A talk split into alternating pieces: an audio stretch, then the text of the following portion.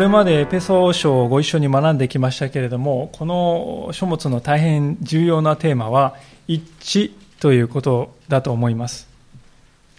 あの全体でですね、えー、昨日ちょっと調べてみましたらエペソ書の中に16回もですね一つとか一致とかいうそういう言葉が出てきます。でそのじゃあ一致というのはどこから来る一致かと言いますとイエス・キリストご自身なんだということですよね。いやむしろイエス・キリストそのものは一致なんですよと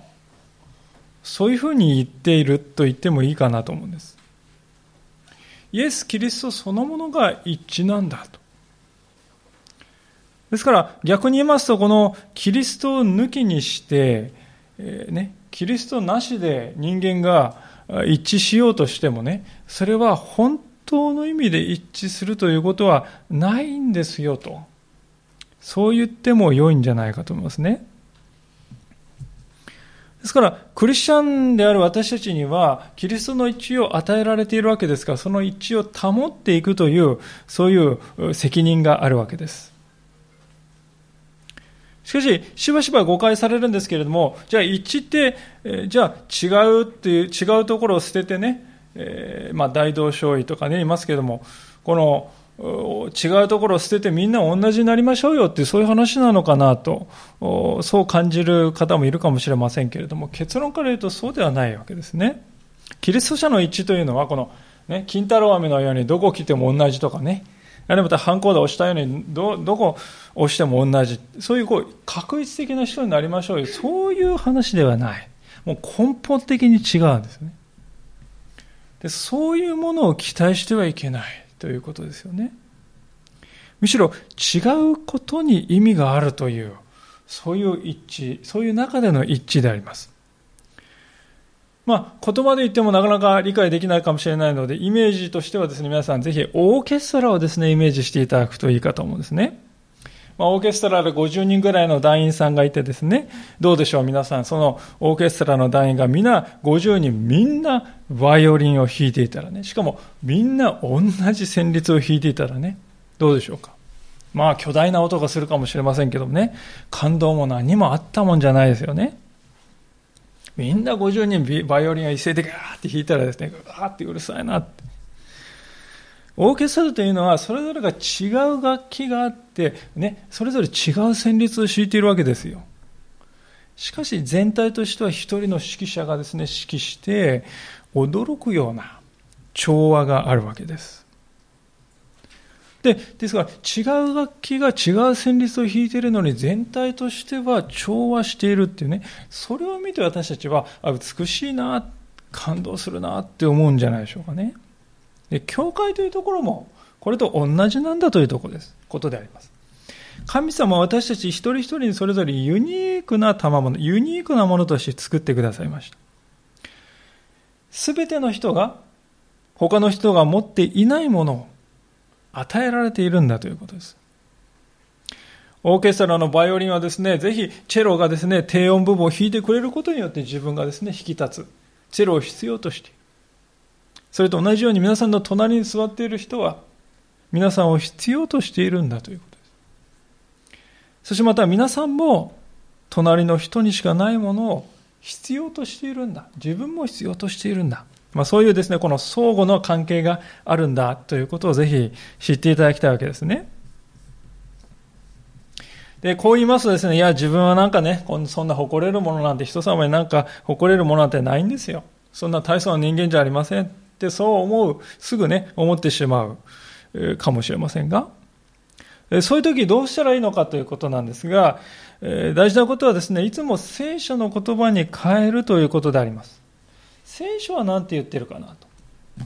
でそこで聖書を見ますと、4章のこの7節にこう書いてあります。しかし私たちは一人一人、キリストの賜物の計りに従って恵みを与えられました。恵みを与えられました。私たち信仰者には各々恵みが与えられているんだ。恵みというのはですね、本来、え、受けるに値しなかったものに、思いがけずに与えられるですね、ギフトですよ。ギフトをいただく。ですから、皆さんギフトなんですからね、傲慢になるものとは全然縁遠いものなんですよね。皆さんもギフトをもらってこんないいものもらったんだってね、俺ってすごいだろうってね、そんな自慢する人なんていないですよね。くれた人は偉いわけでね、ギフトをもらったのはありがたい。ね。ですからむしろ、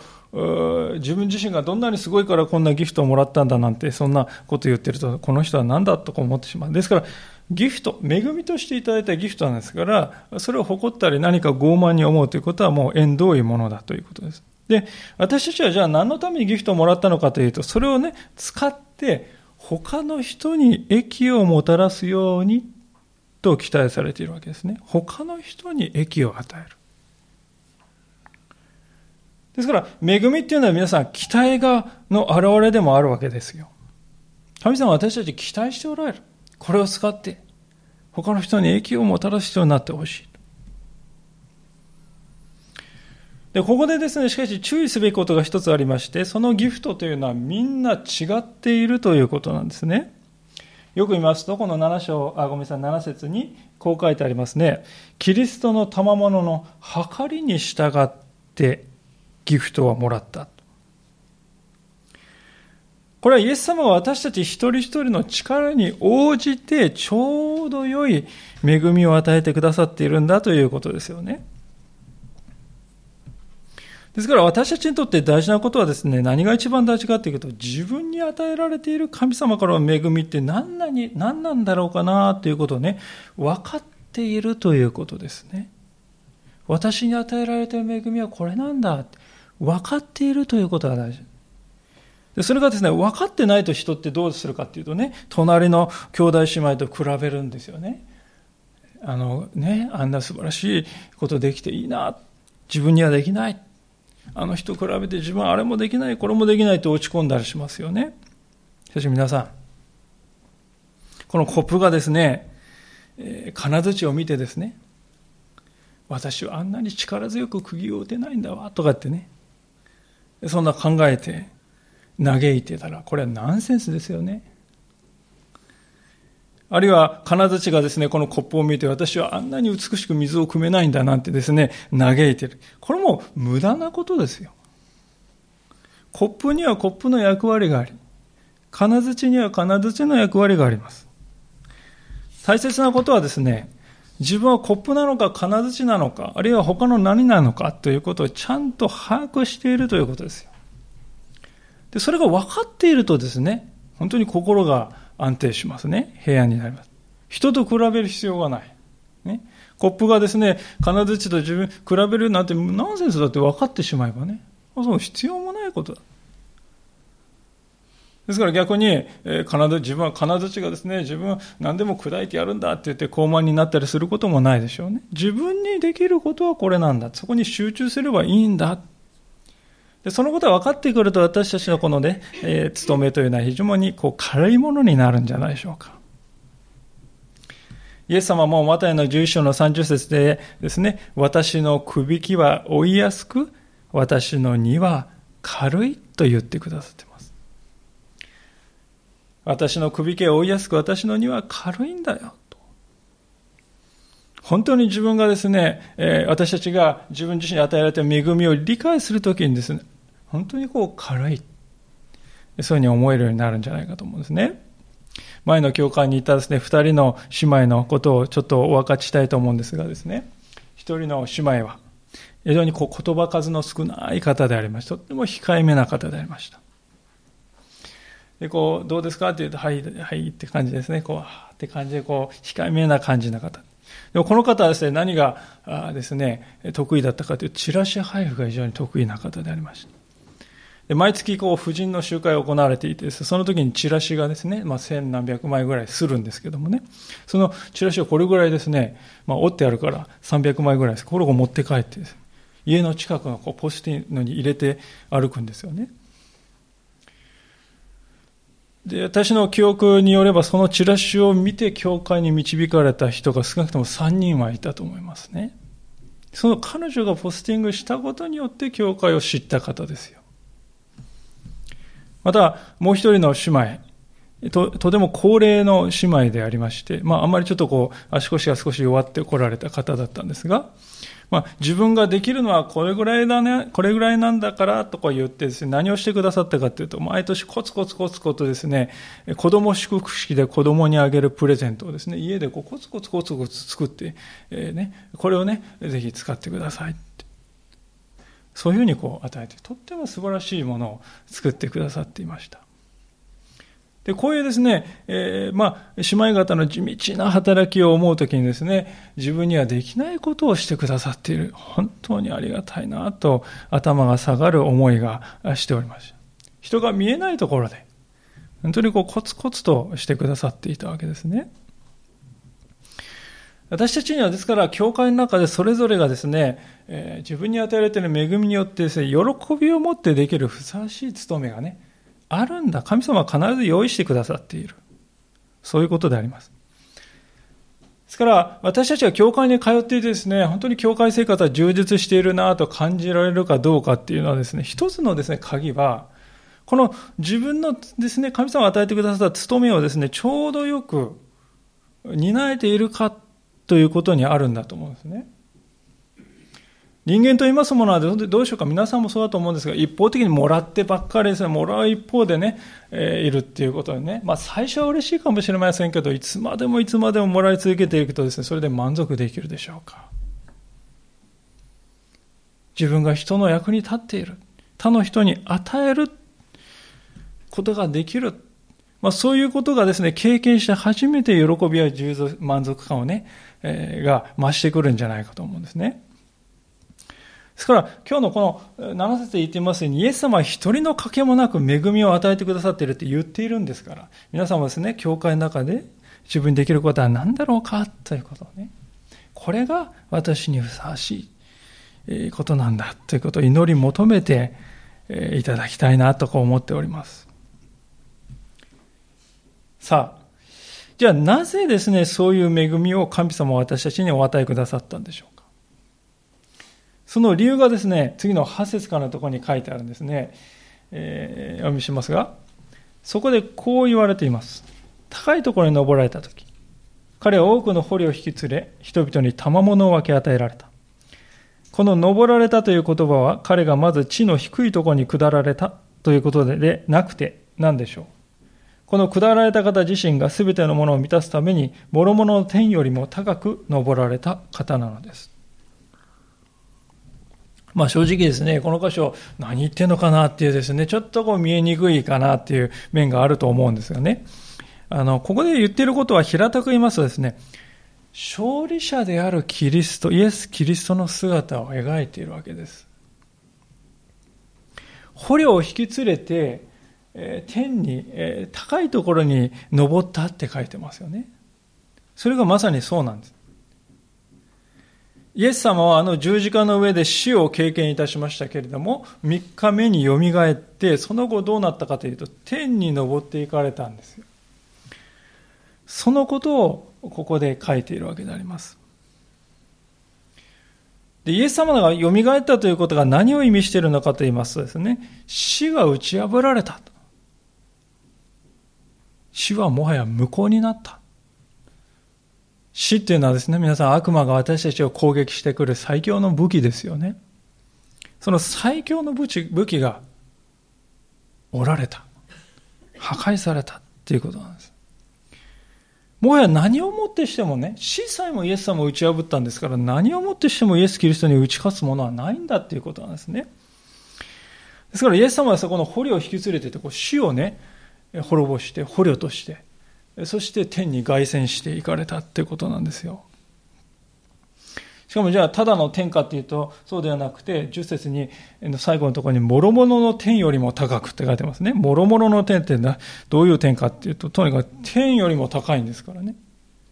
もう究極の場所であります。究極の王座にイエス・キリストは、王としてお付きになったということですね。で、驚かされるのは、そういう神様であるイエス様が私たちと同じ人間になってくださったんだということなんですね。9節ですね。まず地の低いところに下られた。イエス様は地の低い、つまり私たちのところに来てくださった。すべてを支配するイエス・キリストが、あのクリスマスの日に何にも持たない、一人では何にもできない赤ん坊として来てくださったんだ。そして犯罪者として人間でもですね、あんな風に殺される人は滅多にいないというのに、ま、まして、神のであり、王であるお方が、あのような死を体験してくださったんだ。そして、しかしそこで終わらないで蘇って天に昇ってくださったんだ。人としてですね、世に来られて、しかし、人として死を打ち破って天に帰られたんだ。で、この姿を見るときですね、私たちは何をですね、がわかるかっていうとね、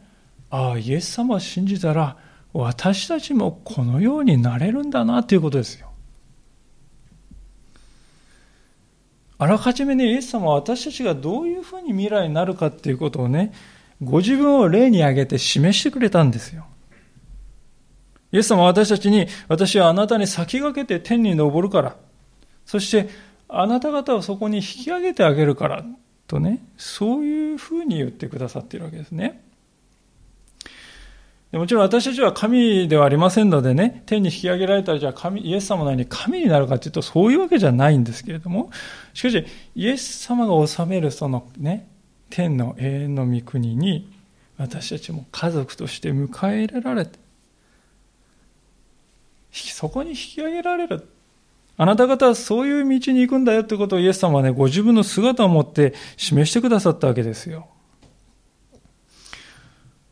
で、この幸いの招きっていうのはね、未来、遠い未来の最果てのなんかいつか起こるっていう話じゃなくて、今現在もう始まっているんですよということなんですよね。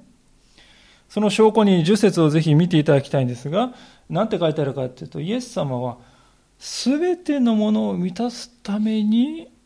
天に昇った。高いところに登られた。すべてのものを満たすために天に登られたとはっきり書いてあります。すべてのものを満たすために天に昇るっていうんで、ちょっとね、わかりにくい表現なんですけれどもね、これはあの、皆さん、イエスさんもし天に行かなかったらどうなったかって考えたらわかると思うんですよ。イエス様は天に帰られなかったらですね、この地上の人でイエス様の恵みを受けられる人はね、このイスラエルのこの片田舎に住んでいるごく一部の人ですよ。その人たち以外誰も恵み満たされない。ね、地球の裏側に住んでいる人、イエス様って誰やって知らないわけですね。恵みもですね、受けることはできない。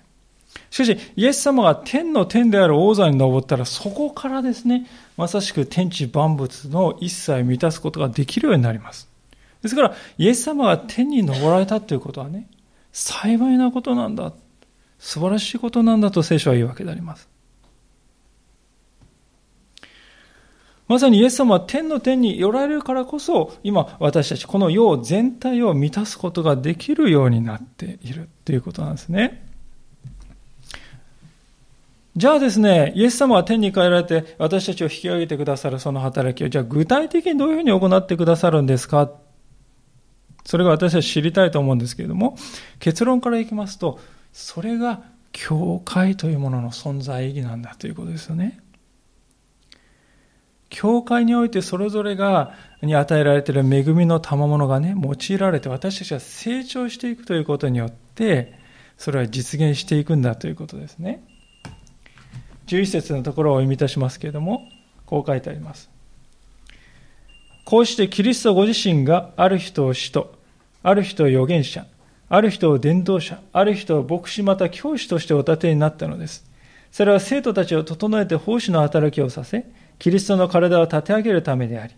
ついに私たちは皆、信仰の一致と神の御子に関する知識の一致とに達し、完全に大人になって、キリストの満ち満ちた御滝にまで達するためです。こう書いています。まあの、はじめにですね、キリストが教会に与えた5種類のタイプの人のことが書いてあるわけですよね。まあ、使徒から始まって、教師までね、5種類の人たちのことが書いてありますが、もうこれはあの、一つ一つですね、これはこうでこうでって言っていくと、まあ時間が全然足りませんので、ざっと簡単に説明するにとどめたいと思いますが、じゃあ、人というのはどういう人かというと、イエス様の復活を目撃した人ですね。なおかつイエス様からあなたを任命しますよって直接任命された人ですよ。ですから具体的に言うとユダを除く12人の弟子のたちとそれからパウロのことで他にはいないわけですよね。もうこの人たちイエス・キリストの目撃者ですから。その目で見た人たち。そしてイエス様からあなたを任命すると言われた人たち。次に書かれてるのは預言者なんですけれどもね、これ預言者って聞きますと皆さんね、未来の話をする人かなと思うわけですけれども、必ずしもそうじゃなくて、神の言葉を受けてそれを人に伝える言葉をだから預かって言うって書いてるんですね。予告するっていう字じゃなくて、預かって言う。だから神の言葉を人々にこう、預かって言う人のことが預言者ですね。ですから、この人たちというのは時には未来のことはこういうことが起こるって言って警告することもあるんですけれども、一番大事な務めは何かっていうとね、時代を見抜くっていうことなんですね。海べりに立ってですね、津波が押し寄せてこないかと見張っている人であります。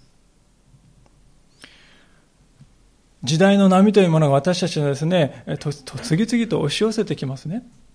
もう本当にこう歴史を振り返りますと、いろいろなこの時代のこの思想の波というものが次々と押し寄せてくる。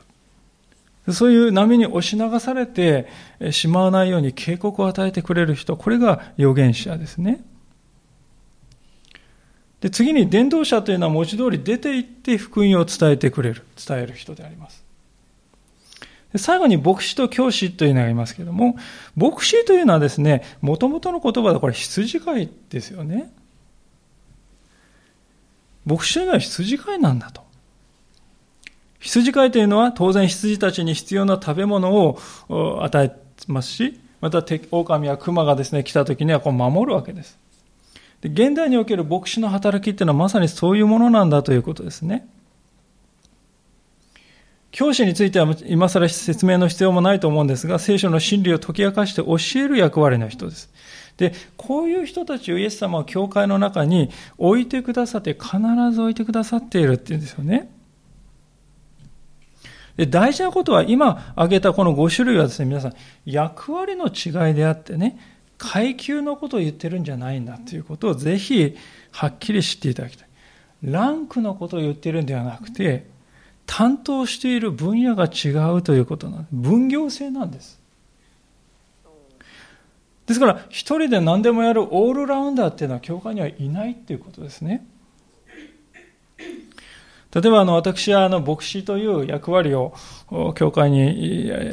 おいて与えられていますけれどもね、私自身は自分自身をこう見ますと、どちらかというと私はこう、教師タイプだなと自分で思っています。というのは、教えるということに、人にですね、あの、わからないことや疑問に思っていることを教えて差し上げるということに、自分自身が喜びを感じるんですね。ですが、喜び、行っていて喜びを感じるということは、その人の賜物である可能性が高いわけであります。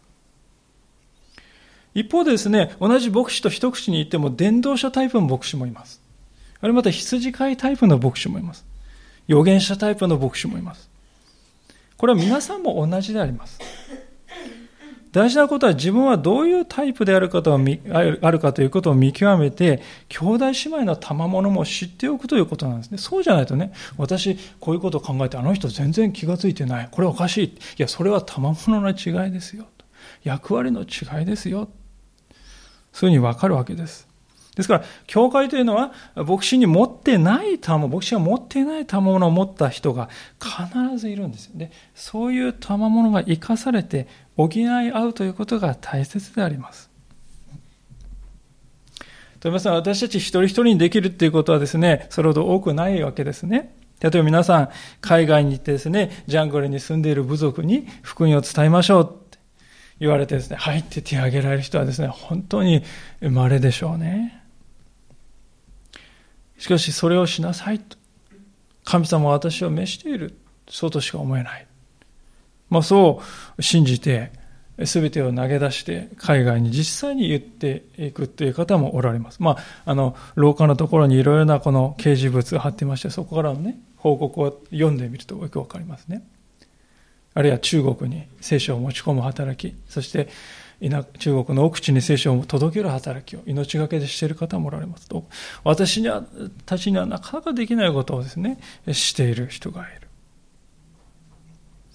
あるいは、私はどうも長く祈るということは苦手なんですっていう人もいますけども、その一方で私は3時間でも4時間でも祈るが全然苦じゃありませんっていう人もいて、この違いってどっから来るんかな私はあんなに祈れないな、ダメだな、そんなふうに思う必要はない。その祈りの賜物が与えられている人にぜひ私のために祈って、いいよ。そういうふうにですね、この祈ってもらう。まあこれはあくまで一例ですけれどもですね、皆さんすべての人が他の人にはできない何かを行うことができるんです。自分一人ではできないことも協力し合えばできるわけです。教会の力というのはまさにそういう協力の中にこそあるんだということですね。で、そういう協力の働きが円滑に美しくですね、なされていくために、先ほど読んだ5種類のね、ような人々が、代表的な人々がいるわけでありますね。で、この人たちのですね、働きの中心というのはですね、何かっていうと、この、整えることであります。12節に書いてあるように、整えることであります。じゃあ何のために整えるかっていうと、奉仕の働きのために整えるということですね。で教会というのは一人一人のこの奉仕の働きによって成り立っているということですね。で、あの、私はここでしかし一つ大事なことをあえて申し上げておきたいんですけれども、私たちはこの12節をですね、読みますと、日本語の聖書でですね、奉仕の、生徒たちを整えて奉仕の働きをさせって書いてますよね。させって書いてある。結論から言いますと、このね、ここの箇所は原文を見ると、ギリシャ語の原文を見るとですね、奉仕の働きをさせるっていう言葉はないわけですね。しかし、日本語で聖書で奉仕の時はさせって書いてあると、あたかも牧師っていうのはどうにかしてね、奉仕をさせることにね、働きの中心があるような感じがしてくるんですけれども、しかし、本当にここで言っていることはですね、この牧師の、あるいはこの5種類の人たちの使命というのは、奉仕の働きができるように、に生徒たちを助け、整えてあげることですよ。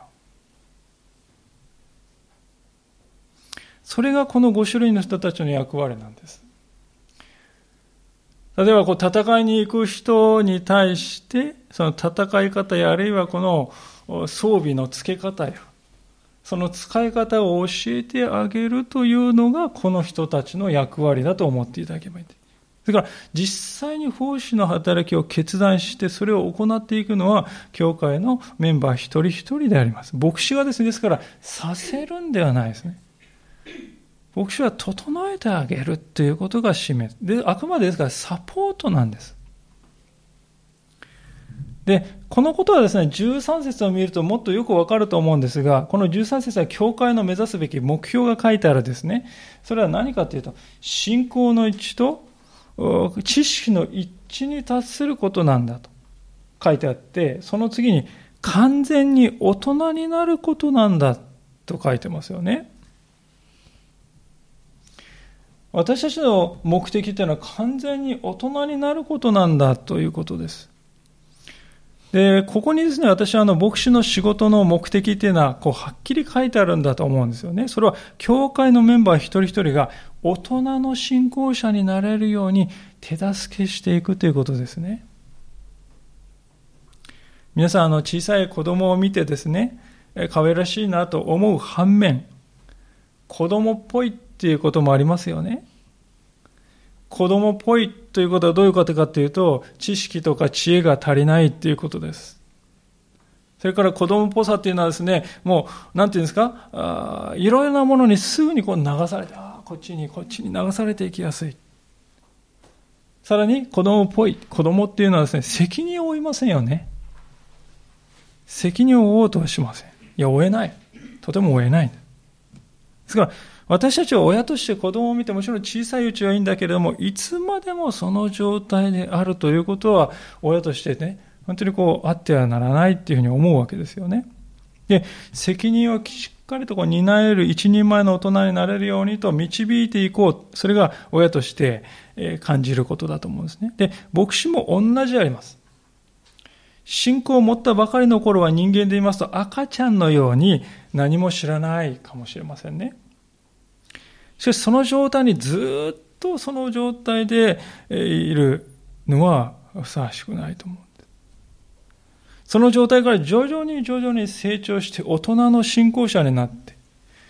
教会においても自分に与えられているものを使って奉仕ができる、喜んでできる人になる、できる人になる。そこに導いていくということに牧師の使命があります。ですから、牧師の働きってですね、もう子育てって皆さんに時間かかりますよね。まあ、あっという間って思うんですけど、でも、年単位で見たら15年、20年、ね、まあ、ことによると30年ぐらいかかるわけです。ですから、牧師の働きっても同じだと思いますね。プロセスが大事ですよ。忍耐が試されますね。で、しかし、このプロセスをですね、省略してですね、奉仕をさせるということにですね、関心がいくとどうす、どうなりますか、その人は。言われたことはできるけれども、それ以外のことは全然できないという人がたくさん出てくるんではないでしょうか。自分でね、社会に出ていって主体的に考えて行動して、自分の進むべき道を自分から見出して、ふさわしく決めていくっていうことができないクリスチャンが生まれてしまうんではないか。それは大人の信仰者とは呼べないんではないかと思うんですね。実はパウロがここで語っているのはただ単に大人になるというそこで終わらないんですよ。13節の終わりに何て書いてあるでしょうか。キリストの満ち満ちた御岳にまで達することと。これがクリスチャンのね、真のゴールなんだって言いますね。いや、私はこれはすごいこと言っているなと思います。ただ単にいい人だね。経験なクリスチャンだね。そう言われる。そこを目標にしてはいけない。私たちの目標はキリストでなくてはならない。牧師にのようになるあるいはその信仰の偉人のように、あの信仰の偉人のようになるそうではない。キリストの満ち満ちた御岳に達すること。それ以下を私たちは目標としちゃいけないよ。そう聖書は言うわけですよね。いや、そんなこと非現実的じゃないですかって思うかもしれません。イエス様は神様ですよ。私たちは根本的に違うんですなんてこう思いやすいんですけどもね。皆さん。だからこそイエス様は低いところに降りてきて人となってくださったんじゃないでしょうか。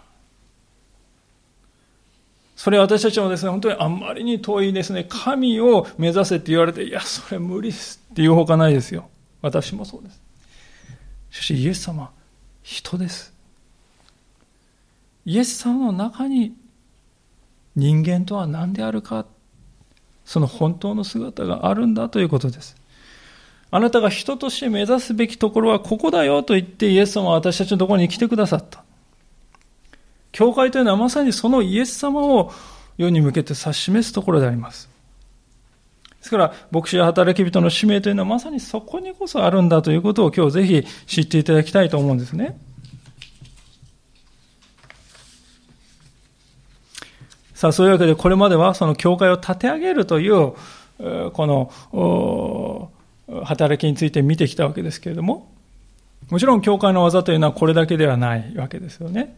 次の箇所で書かれているのは、今度は敵から守るという、そういう働きも同じように大事なんだということが書いてあります。14節ですが、それは私たちはもはや子供ではなくて、人の悪巧みや、人を欺く悪賢い策略により、教えの風に吹き回されたり、波にもてあそばれたりすることがなく、むしろ愛を持って真理を語り、あらゆる点において成長し、頭なるキリストに達することができるためですと言います。まあ、ここにはですね、私たちはいつまでも信仰の面で子供であり続けてはいけないという、この理由がはっきり書いてありますよね。というのは、子供であるということはね、影響されやすいですよ。そして偽りの教えが来ても、それを判断できない。そしてそれを拒むという力が乏しいということです。子供であるということは。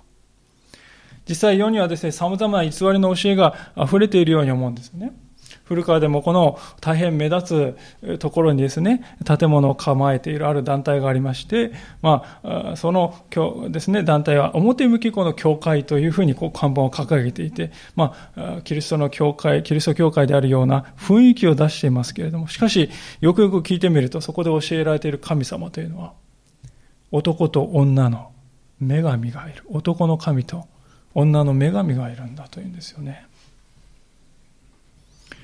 私のあの恩師でこの教会にも一度来てくださったですね、津村先生という方がいますが、まあ、この方はあの古代オリエントのね、いわゆる中東のこの遺跡とか、文献に非常にこう通じている世界的に有名な方でありますが、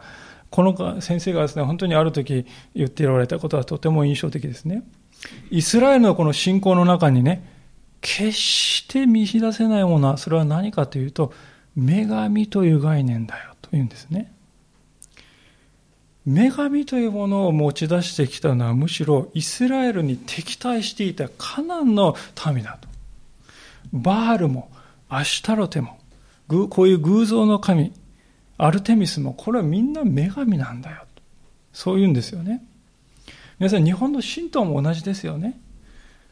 神道では日本列島はどうやって生まれたかというと男の神と女の神がちぎりを結んでそして国が生まれてきたと教えているわけでありますでこのようなこの女神という概念は聖書はどこにも見出すことはできない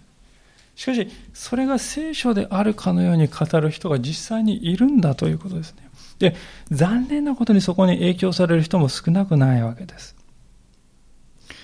パウロはそのような人のことをですね、波に翻弄されている船のようだと例えていますね。舵がないんですよ。自分の中にこう舵がね、ないので、あちらこちらですね、風の吹くまま、波のですね、なんか、えー、襲うまま、揺れ動いて中身のない信仰生活を送ることになってしまう。今の時代は本当に子供や若者の世代ですね、その時の流行に流されて、えー、みんなやってるからといってですね、ゲーム機を、えー、あるいはスマートフォンにですね、本当にこう何十時間も、何時間も時間を費やせて、依存して、そして貴重な時間を失っていく姿っていうのは、まさにその波にこうですね、来て、こちら波が来たらこちらに動き、こちら波が来たらこちらに動きと。そのような姿、似ているんじゃないかと思います。私たちにとって大事なことは、教えの風がバーッと吹いてきて波が来た時にですね、その波に対してしっかりとへ先をこう向けるということですよね。波に向かって、へ先を向けてその波を乗り越えていく。そのためには舵が必要ですよね。確かな舵を持っていないといけない。私たちがある教えがですね、聖書に基づいているか否かということを判断するですね、一つの基準を今申し上げたいと思うんですけれども、それはですね、その語っている相手がですね、自分自身とか、あるいは自分の組織というものになびかせようとしているのか、それともキリストになびかせようとしているのか、そこを見るということだと思います。自分になびかせたり、自分の組織にですね、こう思いを向けなびかせてね、行こうとしているのか？それとも、キリストになびかせようとしているのか、そこを私たちは見るべきですね。それは非常に重要な、あの、価値、あの、偽りの教えを見ゆく基準だと思うんですね。聖書はですね、というのははっきりとここでクリスチャンの究極的な目標は大人の信仰者になり、その先ですね、キリストの満ち満ちた御岳にまで達することだよ。これなんだよとはっきり。キリストに向かうことだよと言っています。そこに向かうときに自分で判断して、偽りの死を退けて、負うべき責任をしっかりと担えるようになっていく。そういう道筋をしっかり示してくれないのなら、その教えは、教えの風に吹き回されている、そういうものだと判断しなくてはいけないと思うんですね。で、そうは言いながらも私たち自身もですね、時にこう教えの風がバーッと吹いてきて、あーっとこう影響されているっていうことがあるかもしれないんです。そういう時に教会というのは大切な意味のあるところですよね。教会ではっきりとそのことを指摘してもらえる。指摘してくれる人がいるということです。15節を見ると、愛をもって真理を語りって書いてますよね。真理を語るっていうのは正直に語るってことです。私たちこうね、こんなこと言ったら人間関係悪くなるんじゃないかとか言って、オブラートに包んだような言い方をしてしまいがちですね。しかし、教会においては、たとえ言いにくいことであったとしても、これは本当にこの人にとって大事なんだと思ったら、正面からはっきりそのことを言うということですね。でそこで大事なのは愛を持ってそれをするということですね。皆さん、愛っていうのは、好きっていう感情のことではないですね。愛っていうのは、相手の、相手にとっての益を第一に考えている態度ですよ。だから愛の反対っていうのは自分の利益しか考えてないということで、つまり自己中心ですね。私たちはですから、なんかこう、真理を語ろうとしてるんだけど、これ自己中心からもしはしてないだろうな。それはもう自分自身の心に問いかけるべきだと思う。いや、そうではない。本当に相手を思う、相手の益を思っているという、そういう共感が心にあると思うならば、真実に相手に向き合って、たとえ言いにくいことであったとしても、はっきり言うということです。それがですね、その人を教えの波の中からですね、助け出すんですよ。キリストのもとへと救い出すことにつながるんであります。で、教会のですね、だからそういうことがし合えるっていうことがいいんですね。これ、教会が離れて一人でこの歩んでいる時にはですね、このことがなかなか得にくいと思いますね。で、こうして見てきますと皆さんね、教会の中に異なった賜物を持っている人がいるってことは本当に大事ですよね。だから教え合えるんですよ。自分と同じことばっかり考えて、自分と同じことしかしない人いたい、しかいなかったらですね、教え合えない。違いから学べない。違う賜物を持っている人がいるからこそ教え合い、導き合い、指摘し合い、守り合うということができるんだということがわかるわけです。そういう意味では教会というのは実に本当に生き物のようだと思うんですよね。実際今日最後の箇所でこう書いてあります。キリストによって体全体一つ一つの部分がその力量にふさわしく働く力により、また備えられたあらゆる結び目によってしっかりと組み合わされ、結び合わされ、成長して愛のうちに立てられられるんです。まあ、これもあのちょっと長いね、説で何を言いたいのかっていうのは分かり、見えにくいんですけども、この結び目って書いてあるのはですね、実はあの、これは間接のことなんですね。ですから、新しい2017の聖書で、節々って訳されているわけです。結び目っていうのが紐の結んであるようにね、感じるんですけど、これ関節だって体の関節のことなんです。ですから、関節と関節がスムーズにつなぎ合わされて、互いが互いを支え合って、頭がしかもそれをですね、しっかりと司っている。キリストが頭ですね。でそういう体っていうのは生き生きとするでしょうっていう話です。体の各部分がそして互いに他の部分のために自分を用いているならば、そういう体には力がみなぎってくると思うんですね。教会も同じあります。私たちを互いにつなぎ合っているこの関節は何か？それは愛です。愛というのは先ほども言いましたが、自分の益を第一に求めるということをやめるという態度です。そして他の人の益が何かということを考える、第一に考える、その態度を愛と言います。教会がそのような愛によって相互を結ばれているのならば、いや、そこにこそ、教会の目指すべきところがあるということですね。まあ、その意味では、教会というのは、私はあの時にパズルに似ているなと思うんですね。我が家の子供たちはパズルが好きで、小さい時からよくやっておりました。皆さん、パズルっていうのはですね、1ピースだけ取り出しても、ね、意味がないんですね。パズルっていうのは隣のピースとピタッと組み合わさって意味が出てくるわけですよ。ですから、このパズルの1ピースがですね、ふくっと立ち上がってですね、私は特別なピースよとか言ってね、なぜかっていうと、ここにね、シンデレラの顔が書いてあるんだから、とか言ってね、えー、自分を誇ったとしても、その1ピースが自分を誇ったとしても皆さん、虚しいですよね。パズルはそれぞれのピースにそれぞれの役割があって、絵柄が違う。で、パズルがだんだん回線に近づいていき、時々ピース足りないことがありますね。ピースがこう欠けてる。もうその欠けがすごい気になりますよね。なんとかしてこの欠けを探し出したい。これイエス様がね、本当に失われた羊を見つけたその姿を私はイメージしますね。しかし全てのピースが欠けなく揃った時にどうでしょうか？そしてそれぞれのピースがあるべき曲が収まってね、隣のピースと隣ピースとぴったりとはまっている。そこに全体として見えて、ああ、美しいな素晴らしい、こういうことだったのか。で、教会も同じなんだということですね。イエス・キリストを頭として一人一人が支え合い、使い合っていく。誰も自分が特別なんだと思わない。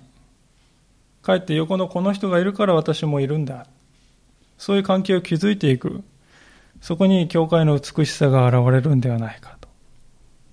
でそれがですね、キリストが描こうとした美しい絵なんじゃないかと。でそれを見た人はですね、あなた方のうちにあるその希望について私にも教えてほしいと言ってくるんではないかと思うんですね。皆さんいかがでしょうか？皆さんにとって教会というのはどういうところでしょうか？今日の聖書の箇所からもう一度しっかり基本的なことを教えられたいわけです。そして、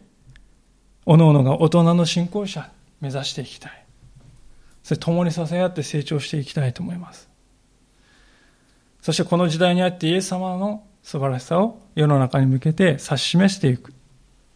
私たちが与えられたそのような務めは計り知れないほど大切なものではないでしょうか。お祈りしたいと思います。